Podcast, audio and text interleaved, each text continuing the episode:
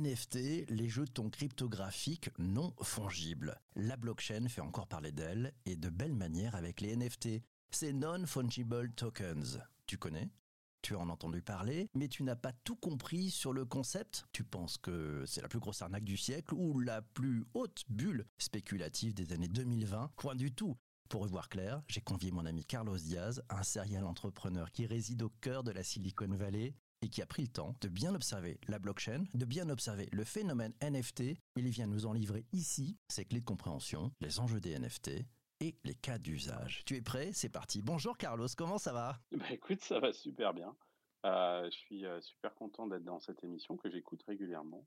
Et donc, euh, bah voilà, je suis, euh, je suis ravi d'être invité. Un véritable bonheur pour nous. Alors, le cœur du sujet, c'est NFT, les jetons cryptographiques non fongibles. Est-ce que tu peux nous aider à nous donner une définition De quoi s'agit-il? Alors, euh, c'est compliqué parce que c'est tech et que c'est un truc de nerd. Dans la Silicon Valley, il y a en ce moment un phénomène qui est que c'est le Science Club qui est en train de mettre la raclée au quarterback, quoi, grosso modo. Donc, les, les techos ont décidé de faire la peau au monde de la finance et ils s'attaquent un petit peu à tout et ils arrivent avec tout leur vocabulaire technologique et toute leur technologie pour pour débouler en fait tout ce qui existe et tout ce qu'on connaît déjà et, c'est le propre de la Silicon Valley c'est de réinventer le status quo et de de créer des nouveaux paradigmes. Alors c'est un nouveau paradigme il y a aussi un nouveau vocabulaire il y a il y a il y a des nouvelles choses auxquelles il faut s'adapter ça prend du temps et euh, parmi les choses qui se passent en ce moment, bah, il y a la blockchain, qui est cette, technologie complètement décentralisée, c'est-à-dire qui n'appartient à personne, et qui est un nouveau protocole qui est aussi révolutionnaire à mon avis que le web à l'époque, quand on a créé ce web, cet espace online. Bah, aujourd'hui, la blockchain, pour moi, est de la même magnitude en termes de révolution que le web l'a été euh, dans les années 90. Euh, et, euh, et sur cette blockchain, on peut maintenant créer ce qu'on appelle des NFT. Donc, comme tu l'as dit, NFT, c'est l'abréviation de Non-Fungible Token. C'est un actif fongible. C'est quoi? C'est quelque chose dont les unités peuvent être facilement échangées. Je vais essayer de vous donner un exemple assez concret. Euh, un, actif fongible, euh, donc euh, le plus courant que vous connaissez tous, c'est l'argent. Ben voilà, l'argent c'est une unité qu'on peut s'échanger les uns les autres, et ça c'est ce qu'on appelle un actif fongible. vous pouvez échanger un billet de, de 10 euros contre deux billets de 5 euros et, il aura toujours la même valeur. C'est deux billets de 5 euros. ce billet de 10 euros, vous l'avez partagé en deux. Il est fongible, c'est-à-dire qu'il est partageable mais il vaut toujours 10 euros. En revanche, un bien qui est non fongible, eh ben, on ne peut pas le séparer en deux. C'est-à-dire qu'il a une propriété qui est unique, qui ne peut pas être échangée avec un autre bien. Je vais vous donner là un autre exemple. Si, par exemple, le tableau de la Joconde, il a une valeur, je ne sais même pas combien ça vaut, ça vaut des millions et des millions. Si je coupe ce tableau de la Joconde en deux, eh ben, il vaut plus rien. Donc, euh, il est non fongible, c'est-à-dire que sa valeur n'est pas séparable, n'est pas divisible. Euh, donc, euh, vous pouvez en faire une copie, mais si vous faites une copie de la Joconde, même si elle est super identique, ça ne reste qu'une copie. il y aura toujours qu'un seul tableau original qui lui vaut des millions, c'est celui de la Joconde, et ce tableau-là, vous ne pouvez pas le séparer. Les NFT, ben c'est euh, on a essayé de répliquer ce principe-là euh, online de façon digitale, c'est-à-dire que c'est un bien digital qui a une valeur entière qu'on ne peut pas partager euh, et que qui existe online. Et donc, ce sont des, comme tu l'appelles, hein, des, jetons numériques. Ce sont des sortes de certificats de propriété pour des actifs virtuels euh, ou même physiques, hein, d'ailleurs. Hein, c'est pas simplement virtuel. Donc voilà, par exemple, un morceau de musique, ah ben, vous êtes peut-être, euh, maintenant on va créer une sorte de certificat de propriété. Ce morceau de musique, il existe de façon digitale, il peut être copié à l'infini, sauf qu'il n'y a qu'un seul propriétaire. Et maintenant, ce propriétaire, euh, il a sur la blockchain un certificat de propriété qui dit, oui, ben voilà, ce morceau de musique, c'est la propriété de PPC. Vous pouvez le copier, mais il n'y a qu'un seul propriétaire euh, et de, ce morceau de musique, c'est PPC. Et c'est toi d'ailleurs, en tant que propriétaire, qui va définir les règles de ce qu'on peut faire de ce bien-là numérique. Je ne sais pas si c'est clair, mais voilà ce que c'est les, les NFT. Je ne sais pas si c'est super clair, mais moi je pense que c'est clair. le plus clair possible. Tu y allais tout doucement, donc c'est pas mal, on a compris. donc voilà, donc ce jeton, il permet de savoir qu'on a la propriété. Quels sont les, les, grands enjeux derrière? On voit bien que c'est la blockchain, hein, parce que ça va permettre d'être non réputiable, d'être certifié par une communauté d'ordinateurs aussi, qui vont vérifier que c'est bon. C'est quoi les, grands enjeux derrière les NFT les enjeux, ils sont colossaux parce que autant on est arrivé à peu près à contrôler la propriété des choses qui étaient physiques, comme je disais, des, tableaux ou des œuvres d'art physiques. mais maintenant, il y a de l'art numérique. il y en a de plus en plus de l'art numérique. Parmi l'art numérique que vous connaissez certainement, c'est justement toute cette musique digitale. Et on avait besoin de quelque part de, tracer qui était l'auteur de cette musique-là. Mais en fait, on le faisait et on le faisait à travers des plateformes qui existent aujourd'hui. Sauf que ces plateformes avaient un pouvoir colossal parce que c'était elles, finalement, qui déterminaient toute cette information-là. Or, aujourd'hui, on rentre dans un monde où la confiance dans ces plateformes-là, elle, elle, elle, elle s'amenuise. Et on avait besoin d'un système qui était inviolable, c'est-à-dire qui n'appartenait à personne. Et ce système qu'on a trouvé, c'est la blockchain, et il nous permet de créer sans intermédiaire, sans l'autorisation de personne, ces certificats de propriété et de distribuer online euh, ces œuvres digitales. Et en plus, c'est programmable. Et donc ça, c'est super intéressant. Je vais essayer de vous expliquer ça aussi. Imaginez que vous créez une œuvre digitale, vous la déposez, comme en fait les NFT, c'est un peu comme si vous alliez à l'INPI, que vous faisiez une enveloppe scellée, quoi. Tu, sais, c'est un truc qu'on avait l'habitude de faire pour déposer une idée, par exemple, ou un brevet ou des choses comme ça. C'est à peu près la même chose la blockchain, sauf qu'on le fait online et que euh, c'est pas comme l'INPI, si ça, enfin l'INPI, si elle brûle, tout brûle avec, les archives brûlent avec, etc. Euh, c'est pas non plus sur un serveur unique, comme par exemple chez OVH, où en fait, si ça brûle, tout disparaît.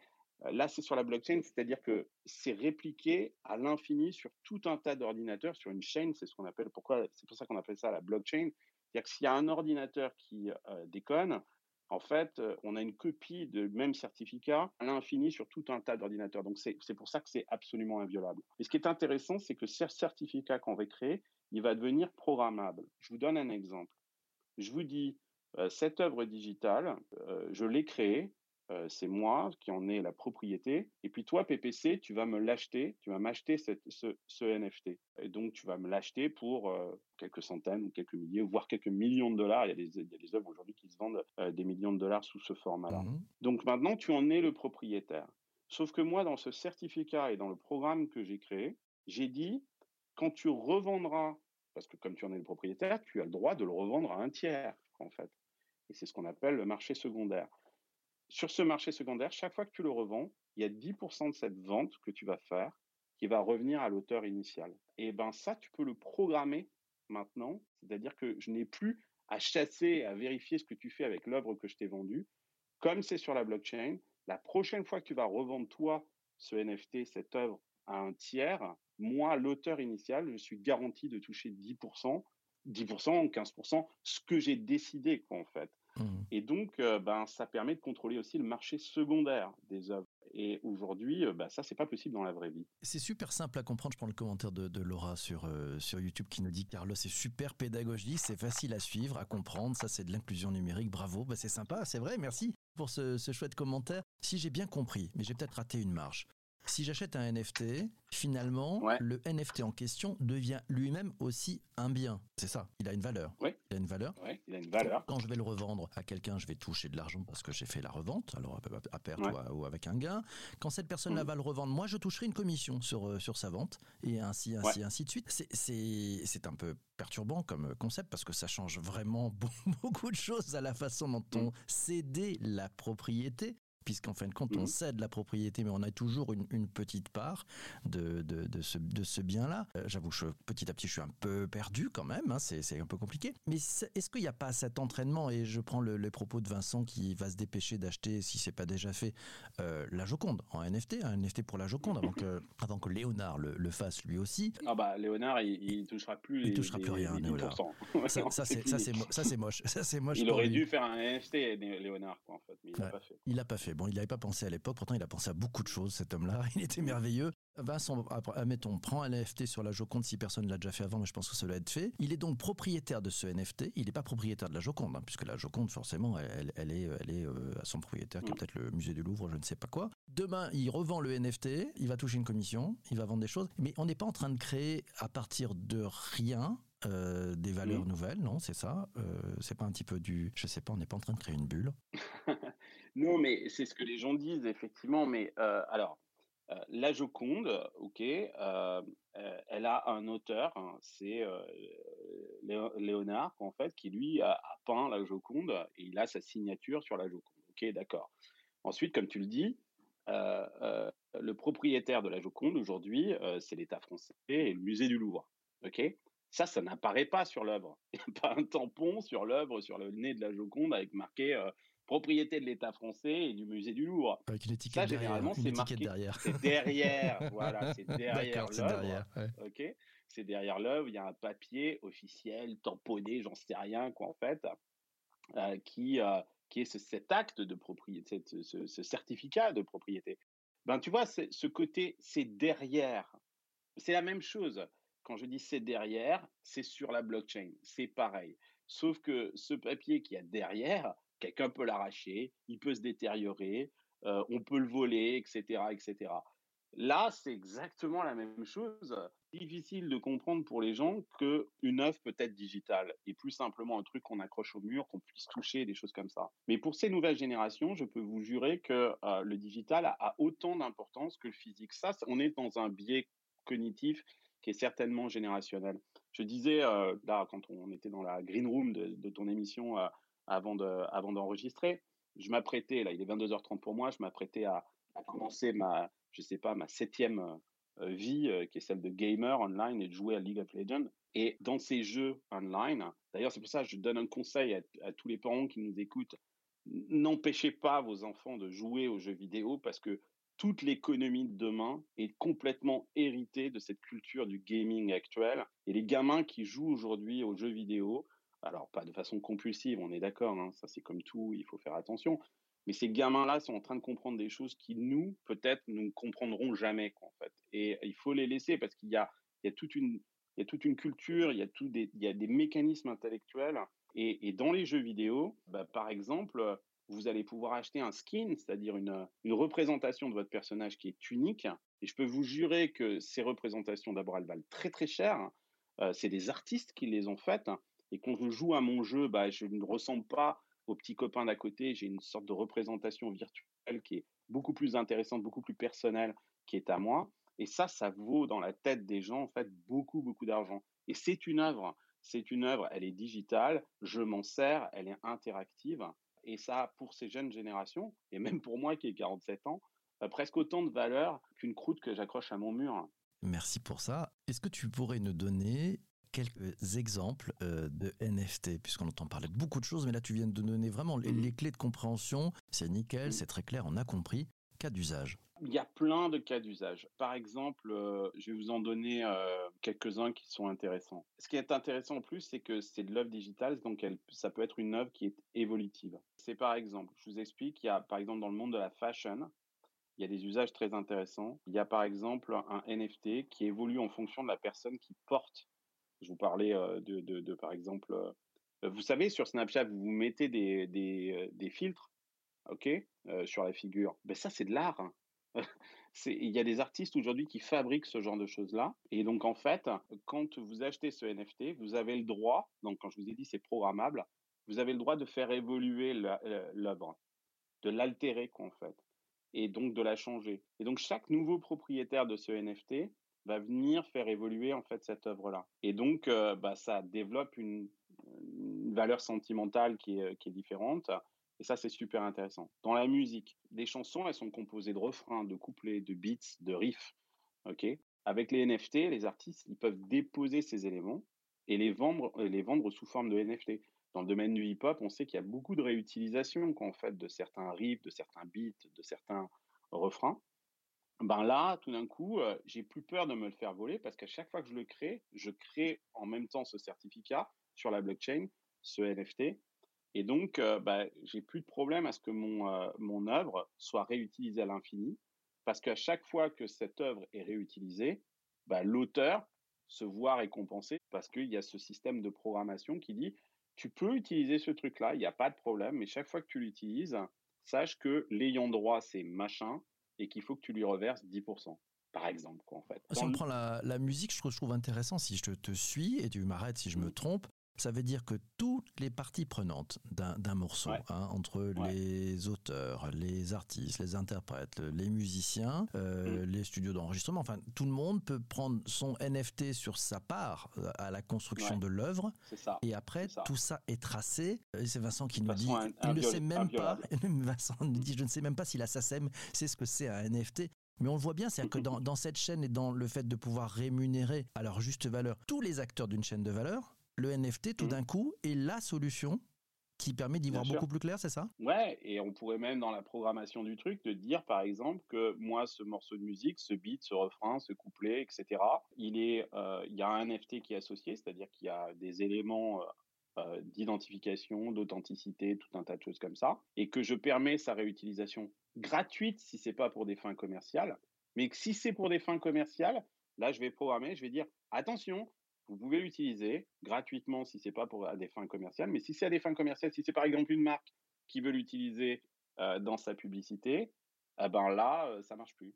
tu vois? Ou alors il faut payer. Donc tout, tout est programmable en fait. C'est ça qui est super intéressant en fait. C'est redoutable. C'est-à-dire qu'en fait, tu nous parlais tout à l'heure de, de, ces géants de la Silicon Valley, de ces développeurs mmh. effectivement qui veulent mettre une claque aux mauvaises odeurs du passé. En fait, ils sont en train totalement de ringardiser, euh, enfin, ils font de la disruption en fait, hein, parce que c'est on est en train de ringardiser les choses qui marchaient bien avant question, tu es un serial entrepreneur, tu montes beaucoup d'entreprises, tu as beaucoup d'expérience là-dessus, tu as investi dans beaucoup d'entreprises. Est-ce qu'on peut imaginer que ce système de NFT permet de rémunérer, alors ça les fait peut-être pas manger tout de suite, mais de rémunérer les collaborateurs qui démarrent dans une start-up, qui vont mettre leur part à l'édifice? On sait pas trop ce que ça va donner une start-up au début. Hein. Ça peut être un, immense succès commercial comme un gros flop. Est-ce que c'est une façon de rémunérer C'est une nouvelle façon d'associer les gens à, à un actif? Mais c'est déjà le cas. Euh, moi, je viens d'investir, euh, je suis entrepreneur, mais je suis aussi investisseur. Je viens d'investir dans une startup qui s'appelle Fairmint. Je vous invite vraiment à aller euh, voir ce qu'ils font. C'est révolutionnaire. F-A-I-R-M-I-N-T, fairmint.co. OK? Et donc là, c'est pas des NFT, hein. c'est des, des, des, social tokens, c'est une autre chose encore, mais c'est bon, pareil, hein, c'est sur la blockchain. Un truc qui est absolument génial.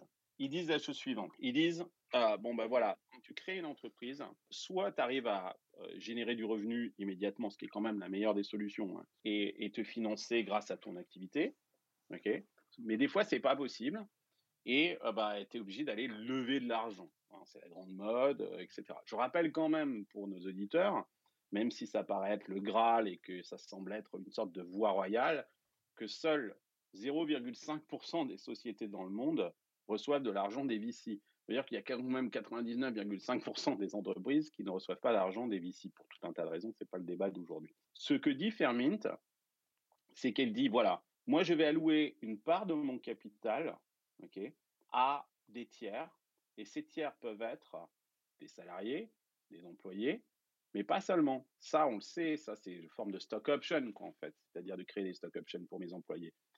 Mais imagine maintenant que je fasse ça pour mes utilisateurs. C'est-à-dire que, imagine que, mets-toi dans le cas, par exemple, d'un Uber driver. Bah, ce Uber driver qui a été là depuis le début sur Uber, qui a bossé, le succès de Uber, il en a quelque part une paternité. C'est un peu grâce à lui aussi si Uber a réussi. Quand Uber est rentré en bourse, ça aurait été quand même cool que ce mec-là, il touche quelque chose, en fait. Et donc, en fait, ce que Fermine permet, c'est de dire, ben voilà, il y a une part du capital social de ma société que je peux distribuer à mes utilisateurs selon les usages qu'ils ont de ma plateforme. Donc ça veut dire que si tu utilises beaucoup ma plateforme, eh ben, tous les mois, tu vas recevoir des tokens. ces tokens, ces jetons, en fait, sont des sortes de euh, euh, bons aux porteurs, quoi, grosso modo, mmh qui peuvent être transformés en parts de ma société. Donc, plus tu utilises ma plateforme, regardez par exemple une plateforme comme toutes ces plateformes, moi je les déteste, les Facebook, les Google, alors que je suis dans la, dans la Silicon Valley, mais Facebook par exemple, t'enlèves les utilisateurs de Facebook, Aujourd'hui, Facebook, ça vaut des milliards, on est d'accord. Mmh S'il n'y a plus d'utilisateurs sur Facebook, ça vaut zéro. Zéro, en fait. S'il n'y a plus d'utilisateurs et qu'on fabrique plus de contenu sur ces plateformes-là, ça vaut zéro. Or, les utilisateurs ne sont pas actionnaires de ces plateformes et ne le seront jamais. Ce que Fermint essaye de faire, c'est de renverser ça. Vous imaginez le monde dans lequel on est en train de rentrer, où finalement, la répartition de la propriété, de la richesse, et de la richesse qui est créée par les utilisateurs eux-mêmes peut, peut, être redéfinie, pas simplement auprès des actionnaires, mais auprès des utilisateurs. C'est le propre, et ça j'aimerais bien qu'on en parle si on a deux minutes de la vision, et c'est mmh pour ça que j'adore tellement la Silicon Valley, qui est ce modèle de socialisme encapsulé dans du capitalisme. C'est ça la Silicon Valley. Pour justement, allez, on va, on va finir l'épisode du podcast qui sera disponible dans, sur les plateformes de balado diffusion. Euh, justement, pour aller plus loin, un peu de vision. Tu nous ouvres un peu les chakras, c'est extraordinaire ce que tu nous as donné. On comprend beaucoup mieux, c'est une véritable révolution. La vision, pour aller plus loin, qu'est-ce que tu dirais? Je dirais que euh, la vision, c'est mon expérience. Euh, ça fait maintenant un petit bout de temps que je suis dans la tech j'ai observé pas mal de, changements de paradigme, de choses comme ça et de révolutions. Et ce que j'ai appris, c'est que généralement, les génies ne retournent pas aussi facilement que ça dans leur bouteille. Quand on a un génie qui sort comme ça de sa bouteille, généralement, c'est pour rester. Et je pense que ce qui est en train de se passer aujourd'hui avec la blockchain, ces NFT, ces social tokens, il y a un génie qui vient de sortir de la bouteille et on n'en est qu'au début. Et euh, souvent, je rappelle aussi à nos éditeurs que les grandes révolutions, ça ressemble souvent à des gadgets au début. Et euh, on ne se rend pas compte de la portée de ce truc-là au départ. Que souvent, les cas d'usage sont, les premiers cas d'usage sont souvent dans des choses très médiatiques parce que c'est plutôt simple. Et puis surtout, comme ce sont des artistes, c'est ça qui est intéressant, comme ce qu'on voit aujourd'hui avec les NFT qui s'en emparent, bah, tout d'un coup, ça crée un coup de projecteur parce que ces artistes en parlent à leur audience, à leur public. Donc là, je pense qu'on est sur un phénomène non seulement révolutionnaire dans sa pensée, qui est euh, énorme, qui paraît peut-être un peu gadget, mais comme il a été emparé par des puissances médiatiques assez fortes, euh, je pense qu'il va, euh, il va vraiment se, se répandre comme une traînée de poudre et qui va modifier en profondeur notre société. Et tout ce qu'on pensait savoir sur la propriété et la répartition de la richesse et des valeurs risque d'être entièrement modifié dans les années qui viennent. Wow, matière à penser. Mille merci Carlos pour euh, cette belle matière à penser, ce bel éclairage ce matin. Merci à toi, toi qui écoutes ce podcast sur les principales plateformes de balado diffusion. Merci d'avoir écouté cet épisode jusqu'ici. Tu sais ce qu'il te reste à faire. Tu peux partager sur tes principales plateformes, voilà, de réseaux sociaux. C'est facile. Tu as un petit bouton sur ton applicatif, de, ton application de podcast. Et puis, si tu es sur Apple Podcast, tu peux nous mettre 5 étoiles, un commentaire. Ça fait un bien fou. N'hésite pas. Abonne-toi. On se donne rendez-vous demain matin. C'est promis. Même heure, même endroit. On parle d'une chronie, tiens. Et si Steve Jobs avait créé The Facebook en 2004 euh, Lors de son discours, il en a parlé d'ailleurs, c'était dans son discours à Harvard. si je me souviens bien, c'était en 2005. À très très vite pour ce prochain épisode.